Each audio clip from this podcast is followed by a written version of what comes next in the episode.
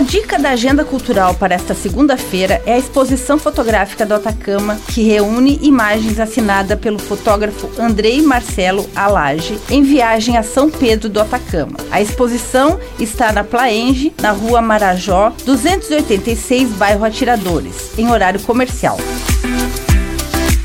Para quem quer curtir um cinema, tem lançamento do filme Tração e continuam em cartaz. Indiana Jones e a Relíquia do Destino, The Flash, Elementos, Que Horas Eu Te Pego, A Pequena Sereia, Homem-Aranha através do Aranha Verso, Velozes e Furiosos 10, Rubi Marinho, Monstro Adolescente.